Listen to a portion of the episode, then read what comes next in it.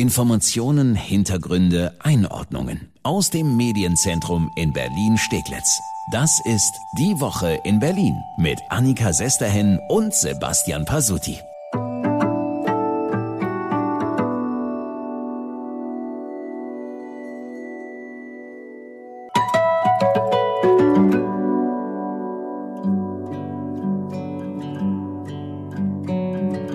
Luftmatratze und Frühstück.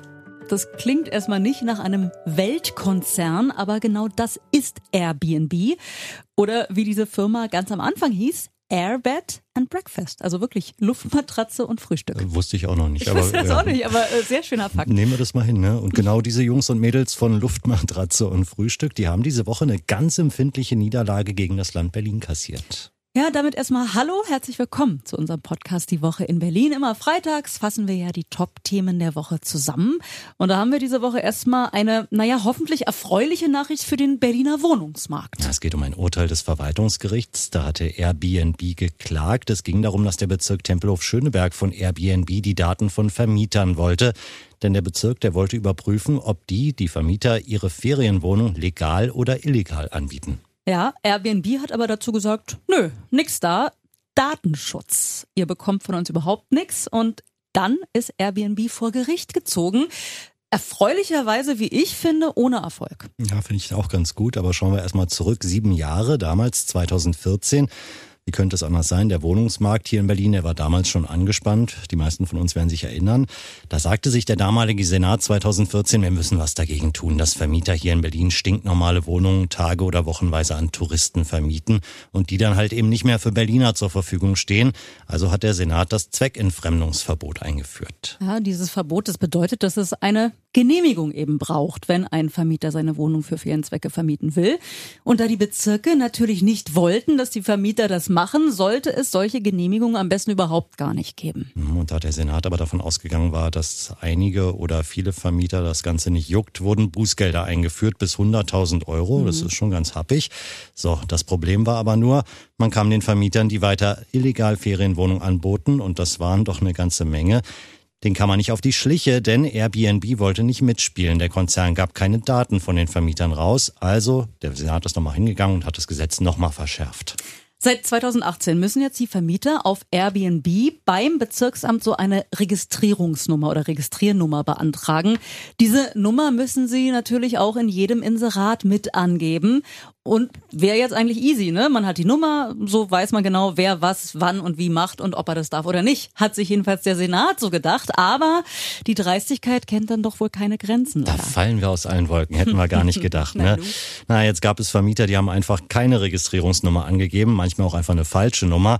Ja, und das macht es dem Bezirk natürlich schwer, den Vermietern auf die Schliche zu kommen. Also sind die Bezirke zu Airbnb gegangen und haben gesagt, pass auf, Konzern, ihr habt da in Kreuzberg, Friedrichshain, wo auch immer, Lichtenberg, Mitte, Ferienwohnungsangebote auf eurer Seite. Die sehen wir ja online. Mhm. Wir hätten dazu gerne die Registrierungsnummer und gerne natürlich auch die richtige. Ja, und dann kam Airbnb wieder mit Datenschutz und haben sich anscheinend gedacht, das wird vor Gericht reichen, das wird schon ziehen, hat es aber eben nicht. Und jetzt muss Airbnb die Daten der Vermieter wirklich rausgeben an die Bezirke. Ja, der Vollständigkeit halber noch kurz gesagt, Airbnb kann noch die nächste Instanz anrufen. Aber gehen wir mal davon aus, dass auch das Oberverwaltungsgericht dem Land Berlin Recht gibt.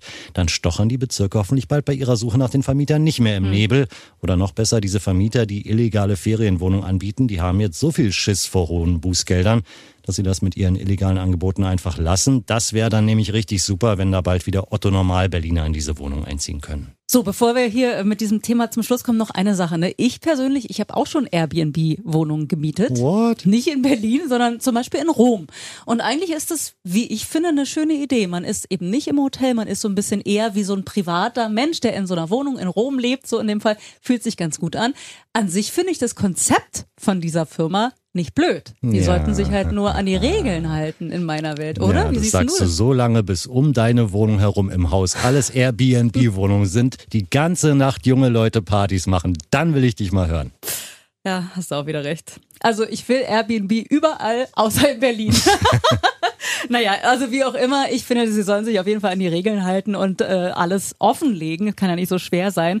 Und mal abgesehen davon, um die Touris hier bei uns in der Stadt brauchen wir uns sowieso keine Sorgen zu machen. Wir haben ja doch das ein oder andere Hotel auch hier in Berlin.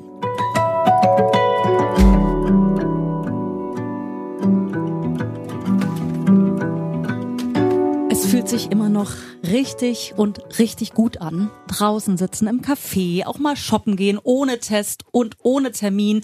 Die neue Freiheit ist immer noch einfach richtig toll. Ja, und wir wollen die Party auch gar nicht versauen, soll bitte so bleiben. Partypupser, ich weiß ja schon, was kommt. Okay. Deswegen lass mich aber erstmal mit einer guten Nachricht weitermachen und die ist richtig gut. An der Charité nämlich. Da kehrt wieder ein Stück Normalität zurück. Das ist wirklich sehr erfreulich. Die Charité konnte diese Woche die ganz großen Corona-Einschränkungen zurücknehmen. Und das heißt, es können auch die Operationen jetzt endlich nachgeholt werden, die in der Pandemie verschoben werden mussten. Und zwar meistens verschoben und dann nochmal verschoben und dann nochmal verschoben, sagte uns Charité-Vorstand Martin Kreis. Die äh, Belastungen sind so weit zurückgegangen, dass wir jetzt hinsichtlich derjenigen äh, Patientinnen und Patienten, die nicht an Covid erkrankt sind, das ist ja weit über 90 Prozent, die können wir jetzt wieder vollumfänglich behandeln. Wir haben an der einen oder anderen Stelle noch kleine Einschränkungen. Aber in der Summe ist es so, dass alle Behandlungen, Interventionen, Operationen, die wir normalerweise anbieten, auch jetzt wieder durchführen können. Ja, das freut uns natürlich einerseits für die Patienten, dass die endlich ihre Termine, ihre OPs bekommen, aber vor allem müssen wir sagen, das freut uns für die Ärztinnen und Ärzte, Pflegerinnen und Pfleger, wenn die Belastung da zurückgeht in der Charité. Es heißt aber umgekehrt nicht, dass die Charité mit dem Corona-Thema gar nichts mehr zu tun hat. Wir haben weiterhin knapp 50 äh, äh, Patientinnen und Patienten auf den Intensivstationen. Das sind häufig diejenigen, die sehr schwere, sehr langwierige Verläufe haben. Und teilweise sind diese Patientinnen und Patienten auch noch an der künstlichen Lunge, sodass wir hier auch eine erhebliche Personalbindung haben. Also insofern läuft die Pandemie bei uns noch eine ganze Zeit weiter. Und da sind wir dann jetzt an diesem Punkt, wo wir die Partystimmung doch etwas drücken müssen. Ich mache das mal für dich, weil ich dich vorhin Partypupser geschimpft habe. Ja, zu diesen 50 Patienten können in den kommenden Monaten eben doch leider wieder neue auch hinzukommen. Ja, sie ist ja schon in aller Munde. Stichwort Delta-Virus-Variante. Auch die Charité ist da doch besorgt, sagt Vorstand Martin Kreis. Wir werden in jedem Fall die Strukturen, die wir jetzt aufgebaut haben, nicht komplett zurückbauen. Das betrifft insbesondere die zusätzlichen Intensivbetten, die wir stehen haben. Die bleiben also alle jetzt stehen stehen. Natürlich steht da jetzt kein Personal mehr, aber wir werden die jetzt nicht wieder abbauen. Das wird alles zwar etwas verschlankt, aber im Moment beibehalten, damit wir dann auf jeden Fall vorbereitet sind, wenn im Herbst oder Winter nochmal die Fallzahlen deutlich ansteigen sollten. Einen ersten Vorgeschmack haben wir ja möglicherweise schon in dieser Woche bekommen, was Delta bedeuten kann.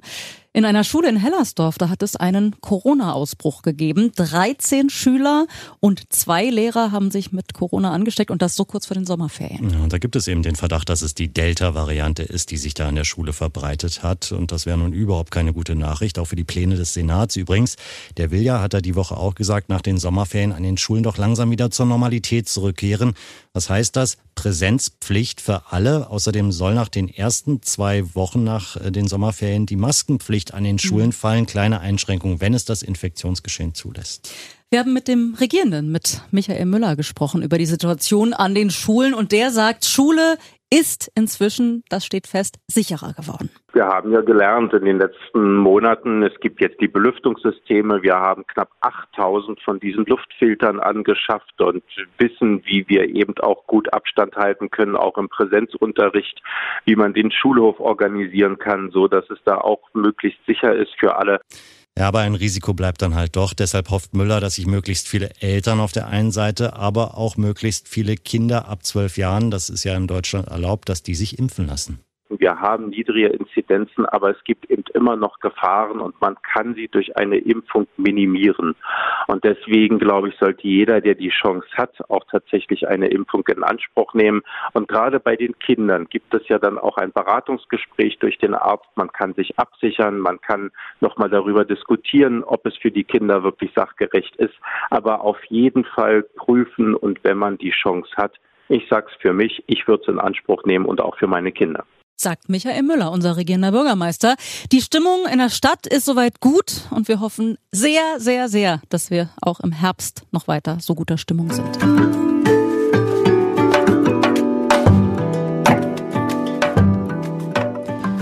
Kennst Armin Laschet, oder? Jo. Jo, der Mann will ja Kanzler werden. Habe ich auch gehört. Wissen wir inzwischen alle, ja. Im Herbst sind wir schlauer. Hm. Aktuell, wenn wir uns die Umfragen angucken, Chancen sind gar nicht so schlecht für ihn. Hat sich ein bisschen gedreht, die Sache, ne? Genau, ja. Diese Woche hat er dazu auch noch das Wahlprogramm der Union vorgestellt, was er also nach dem Herbst dann, wenn er Kanzler ist, machen will. Da steht auch was drin, was ja eigentlich immer gut ankommt, wenn man das so sagt als Politiker. Bürokratieabbau super Sache, würde mhm. jeder von uns unterschreiben. Absolut. Und Armin Laschet hat dann doch äh, einen Move gemacht, sage ich mal, der etwas überraschend war. Der als NRW-Hoshi, wenn ich das mal so sagen darf, kam mit Berlin um die Ecke und mit einem Berliner Beispiel. Hören wir mal rein. Hier in Berlin-Marzahn hat man vor 25 Jahren die Idee gehabt, eine Ampel zu errichten und die wird in wenigen Wochen eingeweiht. 25 Jahre für eine Ampel. In der Zeit haben Amazon, Google, Tesla sich zu Tech-Giganten entwickelt und wir spielen Behörden Ping-Pong. Ja, Armin Laschet mit einer Ampel aus Marzahn als Beispiel für Behörden-Ping-Pong. Was ist da los? Das müssen wir uns mal genauer anschauen, was es jetzt damit bitte schön auf sich hat. Äh, erstmal müssen wir sagen, ja, diese Ampel oder diesen ja, Plan für die Ampel äh, gibt es wirklich und zumindest den Wunsch, dass da mal eine Ampel stehen soll, nämlich an der Ecke Hulchiner Damm und Ransdorfer Straße in Marzahn, den gab es auch schon in den 90ern. Also das mit den 25 Jahren, was Armin Laschet da sagt, das passt so einigermaßen. Gut, das wundert mich persönlich jetzt überhaupt nicht. Vom Wunsch bis zum ersten Beschluss Abschluss hat es dann noch ein bisschen gedauert. 2006 war das, also vor 15 Jahren verständigte sich die Unfallkommission, dass die Ecke mit einer Ampel wirklich entschärft werden sollte. Und dann ging es mal richtig los mit dem Ping-Pong, ja. Oder muss ich sagen, eben nicht los. Äh, erst konnten sich das Bezirksamt und die Wasserbetriebe nicht auf die Entwässerung der Straße einigen. Die Kreuzung liegt nämlich in einem Wasserschutzgebiet. Hm. So, dann kam Pech dazu, ein Wasserrohrbruch, dann wieder Bürokratie, die Ampelrichtlinien verzögerten den Bau, dann mussten die Pläne vor zwei Jahren nochmal verändert werden, weil die BVG was dagegen hatte. Lageplan und Signalzeiten seien nicht vereinbar mit der dortigen Haltestelle. Ja, so sieht das aus. Ne? Ja, man kennt es ja auch, ne? Wenn man da mal nachfragt, dann heißt es immer, nee, wir sind nicht zuständig, derjenige ist zuständig, dann ruft man da ein und die sagen wieder, nee, wir sind's nicht, die sind's. Also ein bisschen immer der war's, der war's mäßig. Ähm, es verstrichen weitere Eröffnungstermine, was diese Ampel angeht, bis zum Herbst letzten Jahres. Da stand dann plötzlich eine Ampel an der Stelle. Allerdings, die Geschichte ist leider noch nicht vorbei damit, denn das, was da jetzt steht, ist eine Baustellenampel zur Montage der richtigen Ampel. Also ein Dummy, ein Ampeldummy. Na, immerhin, ne, muss man sagen. Aber trotzdem müssen sich die Marzahner immer noch ein bisschen gedulden, denn jetzt geht's immer noch nicht weiter, weil Schächte von Telekommunikationsanbietern den Bau behindern. So, machen wir einen Strich drunter. Letzte Auskunft in wenigen Wochen. In wenigen Wochen nach, ja, wahrscheinlich 25 Jahren soll die neue Ampel dann wirklich stehen. Und darf ich mal einen Wunsch äußern? Mhm. Vielleicht kommt ja dieser besagte wie hast du ihn genannt? Hoshi aus NRW. ja. Dieser Armin Laschet als frisch gebackener Bundeskanzler sollte er es denn werden, mal zur Ampeleinweihung. Toll. Mir fällt noch was ganz Blödes ein. So ein Gehampel mit der Ampel. Danke, dass Sie reingehört haben in unseren Podcast Die Woche in Berlin. Uns bald wieder. Unseren Podcast gibt's jede Woche neu, haben wir inzwischen alle gelernt. Immer freitags fassen wir die Top-Themen der Woche für Sie zusammen. Finden Sie überall, wo es Podcasts gibt und auch auf berlinerrundfunk.de und rs2.de. Und ich schaue mal auf die Uhr. Die Zeit dürfte es Ihnen hoffentlich übrig lassen, dass Sie uns eine gute Bewertung bei iTunes dalassen oder auch gerne bei Spotify folgen. Das sieht man an deiner Uhr. Interessant. Auf jeden Fall vielen Dank. Und wir wünschen wie immer bis dahin eine schöne Woche.